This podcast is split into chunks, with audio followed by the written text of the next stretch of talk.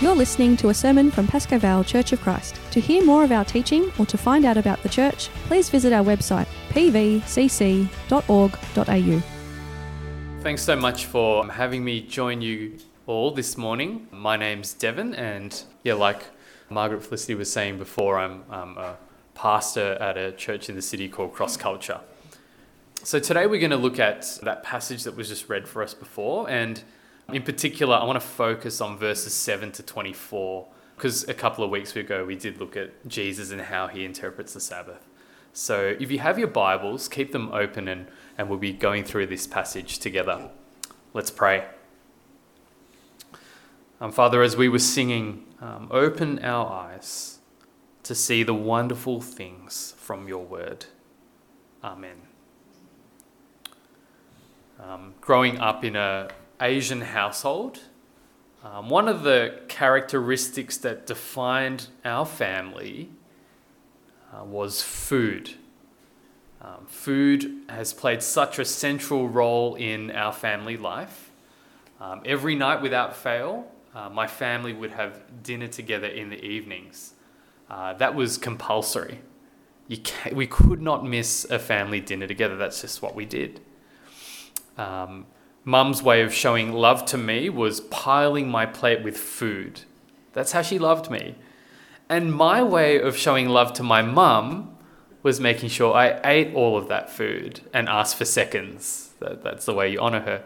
And then her way of um, showing me more love was packing my lunch with leftovers from the night before for lunch the next day. And then my way of showing her love was eating that lunch the next day. So there's kind of this vicious cycle of food. Um, I remember going to school as, as, as, a, as a kid, and, and all the other kids used to marvel at the lunch that I would bring.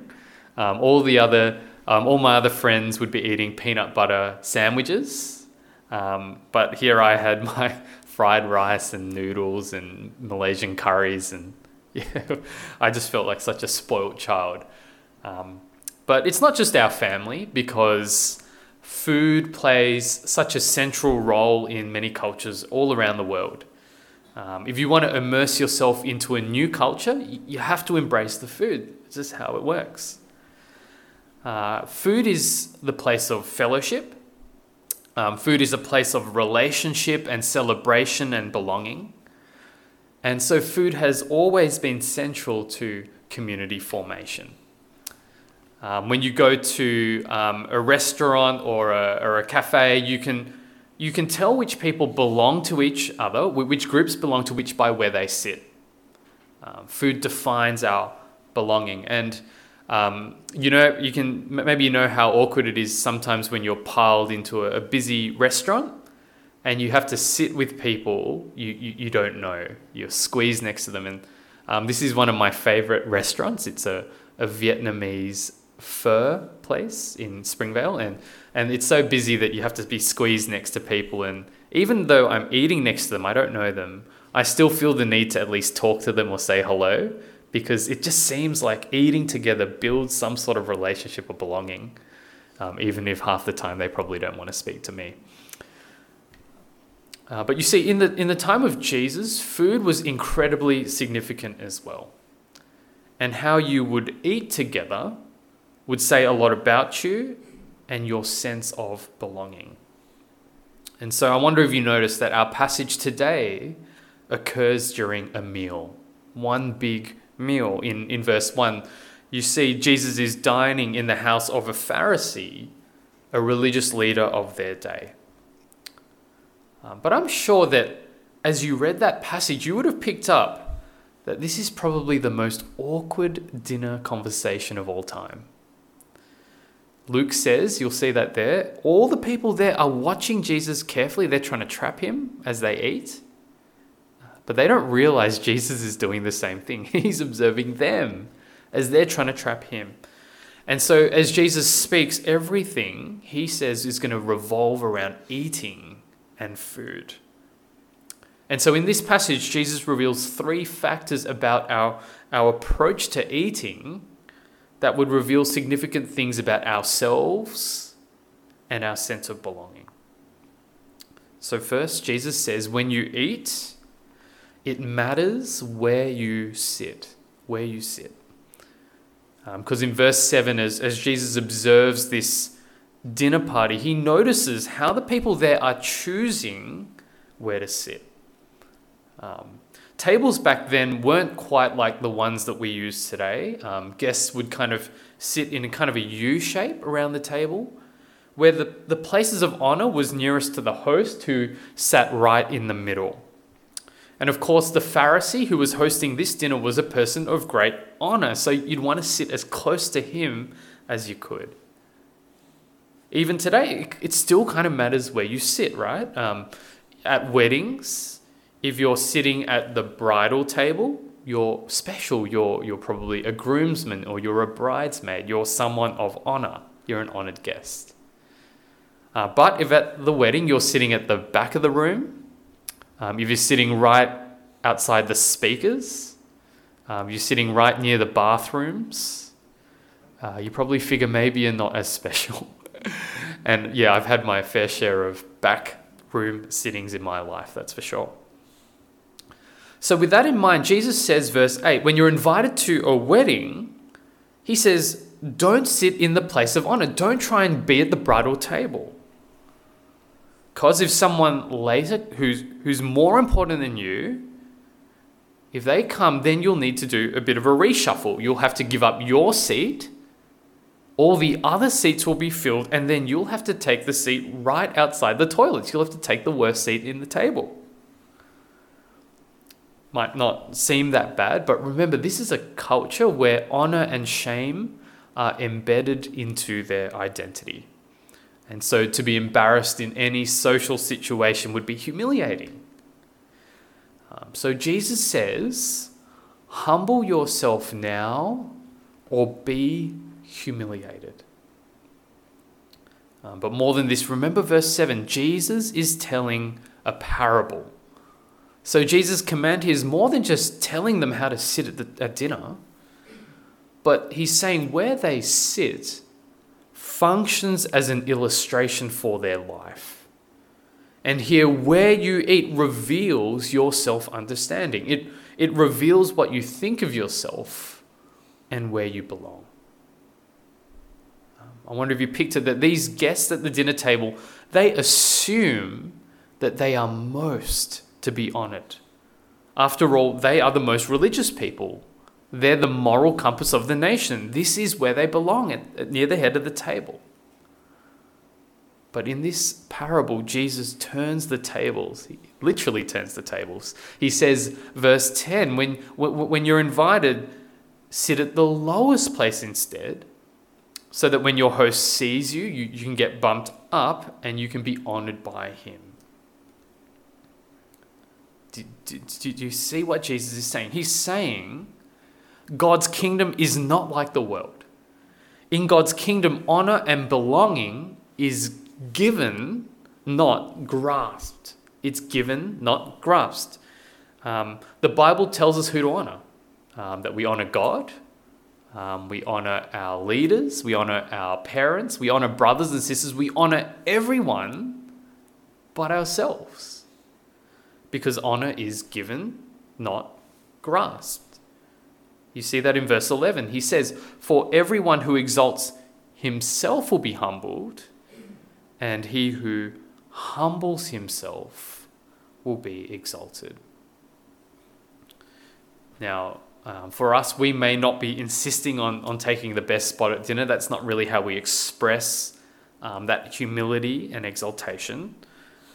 But I wonder sometimes do you ever do things just for the sake of honor and recognition? I wonder if you've ever done something just for the sake of praise and honor of others. Um, I can think back um, to the time when I was compiling my very first CV, my very first resume. And um, I remember I was very tempted to take up leadership positions and do community work, even church work, just so I could put it in my CV, just for the sake of recognition and, and so I could get a job, not for the act of service itself. Um, or maybe sometimes you can relate to this. Um, maybe when you're at work, do you ever do things just to impress the boss? And maybe would you do the same things if, if your boss didn't take notice? Or maybe um, a good question to ask yourself is in your life, um, whose opinion matters most to you? Whose opinion matters most to you at work or at home or amongst your friends? Um, I wonder do you ever do things simply for their approval or their respect? So I think in, in sometimes in a more subtle way we can we can still be grasping for honor.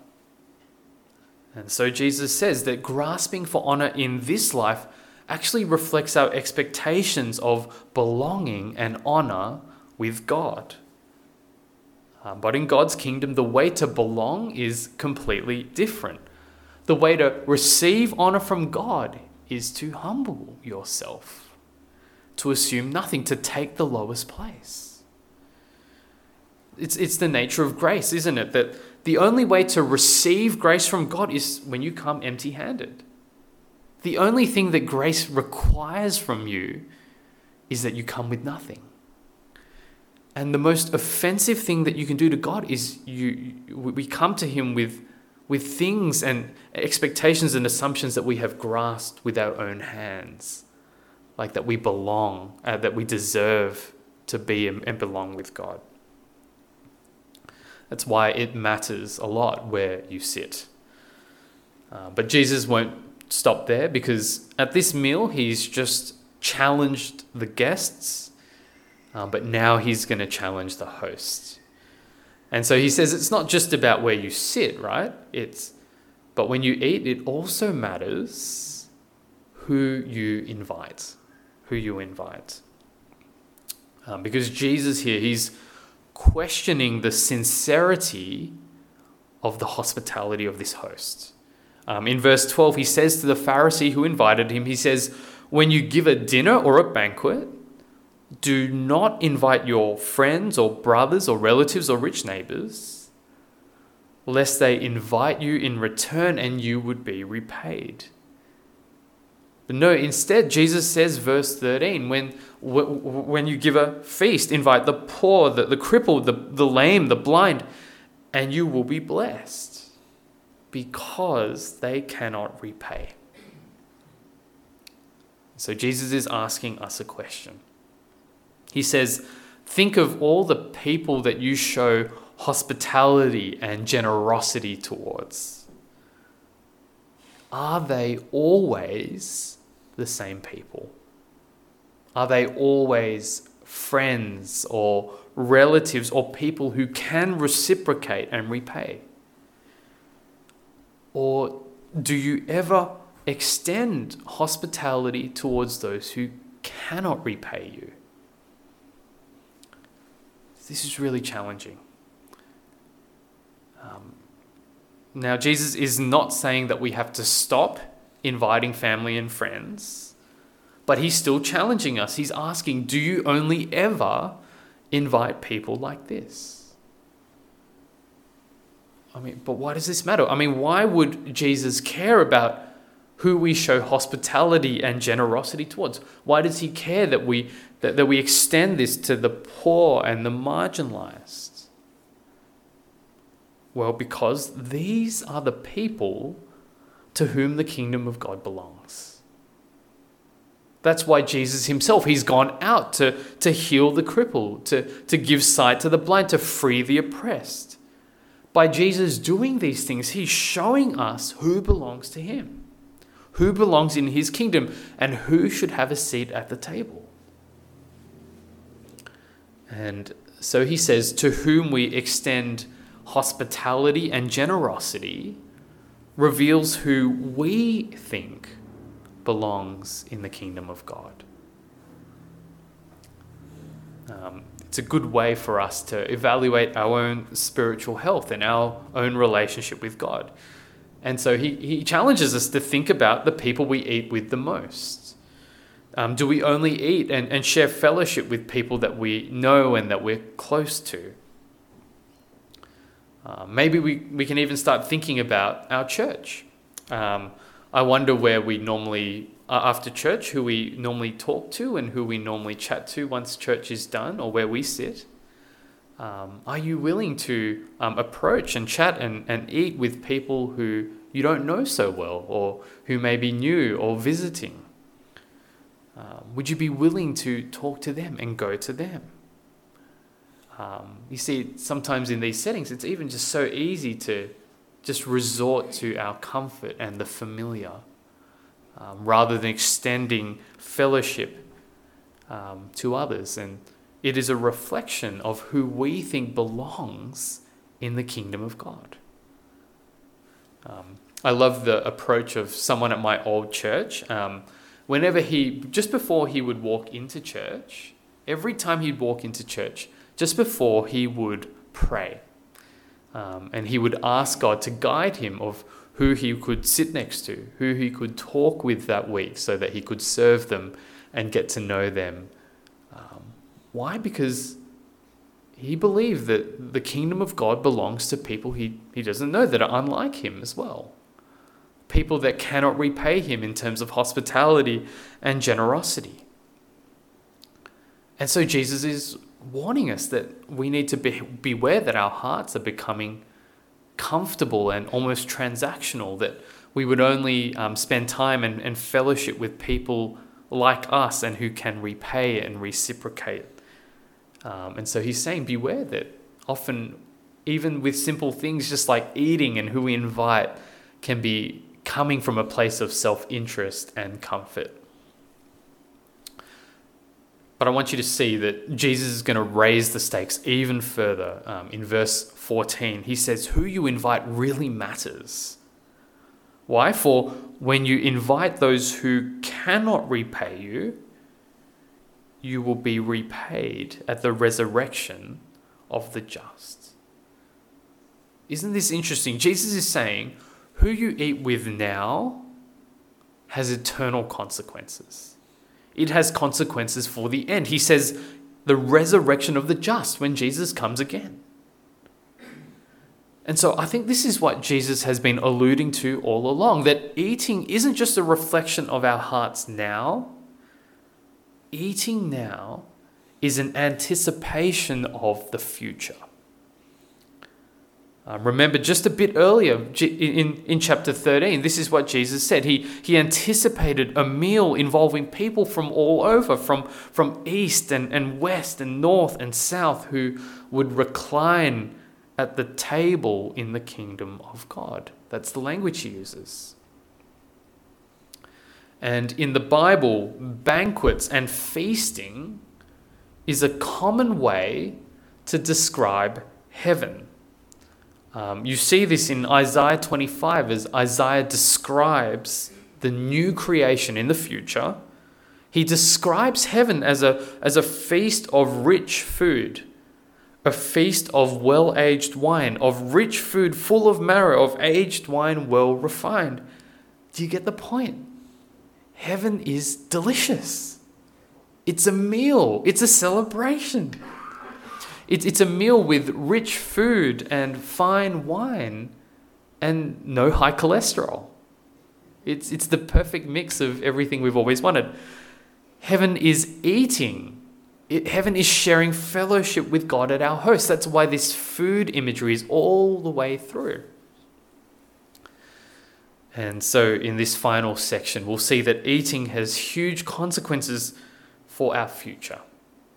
Just as it matters who you invite, just as it matters where you sit. Ultimately, we need to catch a vision of who will come. Who will come? Um, so let's go back to this um, dinner banquet um, with Jesus. Jesus has just called out all the guests, he's challenged the host. Um, and I imagine that at the table, it's been a really awkward silence as they eat together, as Jesus has just rebuked all the people at the table. Uh, very awkward 10 minutes, probably. And so I think someone tries to break the ice and just break the silence in verse 15. And he says something strange. He says, Blessed is everyone who will eat bread in the kingdom of God. It's a strange thing to say at a table. Uh, this is what I think he's saying. I, I think he's saying, let's break the tension a little bit here because isn't it great that we all belong to the kingdom of God? That we're eating, that we're feasting because we are the ones who belong. Something pleasant to talk about, at least. Well, he thinks everyone will be there except for Jesus because they're trying to trap him, right? They think everyone will be there except for Jesus. But he has no idea that at the banquet feast in heaven, the, the person they've been trying to trap for the last hour or so, that person is actually the head of the table. The person they've been trying to trap at dinner is actually the most distinguished guest, and he is the host of the feast. And so Jesus will tell one final parable again about a meal.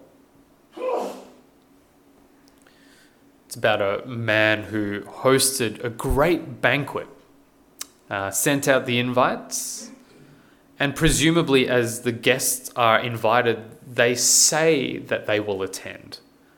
Because um, customary in that culture is that when a banquet is ready, um, you, send, you send out a servant um, to those who said they'd come to let them know the food's ready. It's, it's time to come and eat. But shockingly, when it, it's time for these guests to come, all the people who previously said they'd come now come up with some of the worst excuses you'll ever hear. Um, in verse 18, the first one says, I can't come. Um, I bought a field, I have to see it. Really? So you're saying that you bought a piece of land and you haven't even seen it yet? You didn't even inspect it? Um, again in verse 19, um, another person come come because they bought five oxen and they need to examine them. It's the same thing, isn't it? It's like saying that um, I bought a car but I can't remember if I bought a Toyota or if I bought a, bought a Mazda. And so I can't come to dinner tonight because I need to check. It, it, it, it's, it, it, it's, it's insulting, isn't it? Um, the last person doesn't even try, doesn't even try and excuse himself. He just says, I, I'm married. Don't you know I'm married? I'm, I'm, I've got things to do with my wife tonight instead. Thank you very much. I'm not going to come doesn't even apologize. Um, I wonder if you've ever invited someone to um, dinner or to a meal before, um, but maybe the excuse they gave was so silly that it was basically insulting. Um, I remember my friend, he kept saying that he couldn't come to things um, because it was his grandfather's birthday, which is fair enough.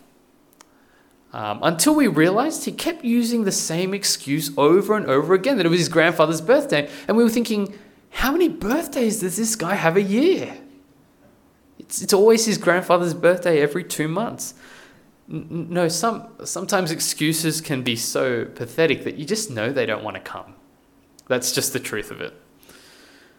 Um, and here, the, the host in, in verse 21 kind of catches that and the host is rightfully angry at these excuses. But remember, this is a time without refrigeration, so the food has to be eaten. It cannot be kept. So, what does he do? He, he sends the servant out again, this time to the streets and to the lanes and now he brings in the poor and the crippled, the blind and the lame. Remember, these are the sorts of people Jesus said for us to invite just a bit earlier in verse 13. Um, these are the people that can't afford land. These are the people that can't afford oxen, and many of whom would not be married. But the servant goes to them. The servant brings them in. These people, not originally invited, but they are the ones who are willing to come. But there's still room because the food must be eaten. So the servant goes out again. This time to the highways, the hedges, the, the places beyond the city to invite them to come so the house may be filled. Do you see what's happening here? this parable about a banquet is foreshadowing what is happening around the dinner table. Because as Jesus eats with these people that are trying to trap him, they are actually the group making all the excuses. They are the ones assuming they will come when in reality they have refused to come. The Jewish leaders were the ones who were invited to the meal, who Jesus had constantly called to repent, but they are the ones that refused. They made excuses. And so the gospel's gone out beyond them. It's, it's gone to the edges of society. Jesus said back chapter 4 that he's been anointed to bring good news to the poor, to proclaim liberty to the captives and sight to the blind. It's gone to them. And now the gospel's going to go to the Gentiles, the, the people who aren't Jews, to the ends of the earth. Um, in chapter 2, uh, Jesus says um, that um, it was prophesied that Jesus would be a light for revelation to the Gentiles, to the edges of the earth. So, verse 24, Jesus says, None of the people originally invited shall taste my banquet. Wonder if you can see how this passage is coming together. Those who thought they were guaranteed a seat the, at the table, a seat of honor, they are the ones that are excluded. Instead, the food is going to be eaten and shared by people you'd never expect. Um, it's what we see in our world today. The, the traditionally Christianized countries in the West, the ones that you'd assume would be there, they are the ones rejecting the gospel, actually. Um, while the church in many developing countries, the, the church is exploding. People are coming to Christ in their millions. And maybe like the excuses that we see in this parable, it's all the comforts, it's all the, the prosperity, it's the property, the oxen, the relationships, all these things that are excluding us from the ultimate blessings of the gospel. I mean, isn't it still true that we can be using things like possessions or work or relationships to excuse ourselves from the banquet of the resurrection of the just? I wonder if you've ever had this attitude or you've seen it in others that um, maybe I will do what I want now. Um, I want to pursue my work or my possessions, or I want to enjoy my retirement now and maybe later, then I'll think about God. I want to do what I want now, later, I want to do things for God. But don't forget, the, the banquet is open now. The invitations have been sent out. This, this meal will not be postponed, it will happen with you or without you. And so, if you see that um, attitude in yourself, be careful because often the longer we refuse this invitation to come to Jesus, the more likely that we actually harden our hearts away from God. Um, and we can't assume that it's so easy, just like flicking a switch, to soften our heart, our heart to God in the future and open ourselves to Him. It's, it, it doesn't work like that. Because Jesus says the time to come is now, it cannot be delayed. Um, through this whole passage, Jesus has turned the tables. He's turned the tables on our position in the kingdom. He's turned the tables on who we extend fellowship to and ultimately who's going to be there at the end. And I think that we will be shocked to see who is there at the end at the heavenly banquet. There will be some people you always thought, you always assumed they would be there but they didn't show up. And there will be some people you thought would never come, people you thought would never become a Christian. And at the end, you see them tasting the goodness of the heavenly banquet with Jesus. And so Jesus is saying, be very careful to assume who will be there. And I, think for myself, I, I need to be very careful to blindly assume that I will be there. And so part of it, it should concern us, it should warn us because now's the time to come. And so Jesus is saying, if, if, if this scares you, then come, come to me, come with empty hands. It doesn't matter where you sit, sit anywhere. Because this banquet is happening with you or without you. It cannot get postponed. And so while this parable should scare us and actually terrify us a little bit, um, on the other hand, it should simultaneously excite you. It should excite you because I wonder if you've caught the vision of this passage that the invitation is open to everyone and anyone can come. It's the extent of Jesus' love for the world, isn't it? Jesus, who himself, he didn't sit at the position of honor. No, Jesus was willing to take the lowest place. He went to the cross of Calvary. He literally took the lowest seat so that we could be honored by him. Jesus is um, the, the, the generous banquet of the host who invites all sorts of people. He invites the marginalized, the humble, the, the, the, the poor. He extends generosity and grace to those who could never repay him. He doesn't want to be repaid, he wants to give grace. And Jesus is the host who today is still holding out his hands, still holding out his hands of invitation to even the people who are most unlikely to come. And so I wonder if um, are there people in your life who you think are beyond the reach of the gospel of Jesus Christ? Maybe people you think could never become a Christian. I want you to see here that we have been given an incredible mission. It's a mission of invitation. It's an invitation to share in the, in the joy and celebration with Jesus, to share in a meal with, uh, prepared by God Himself that w- we don't deserve, but which He generously gives and invites and holds out His hands. And sure, as we go out and invite others to come and in, sure, there'll be some that make excuses. That's okay. Sure, there will be some that prefer to delay that decision. That's okay. But there will be some who come. And who those people are may surprise you. And so, our role is to convince these people, maybe people that never dreamed of b- being invited or turning their mind to spiritual things, we need to encourage them that the most unlikely of people, that the gospel was intended for them. That's what the passage is about that they belong here, they belong to the kingdom of God. That's the mission that God set before us.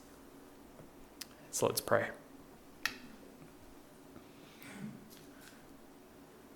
Heavenly Father, we ask, like we, like we sang before, that you would open our eyes to catch this vision that you've laid before us.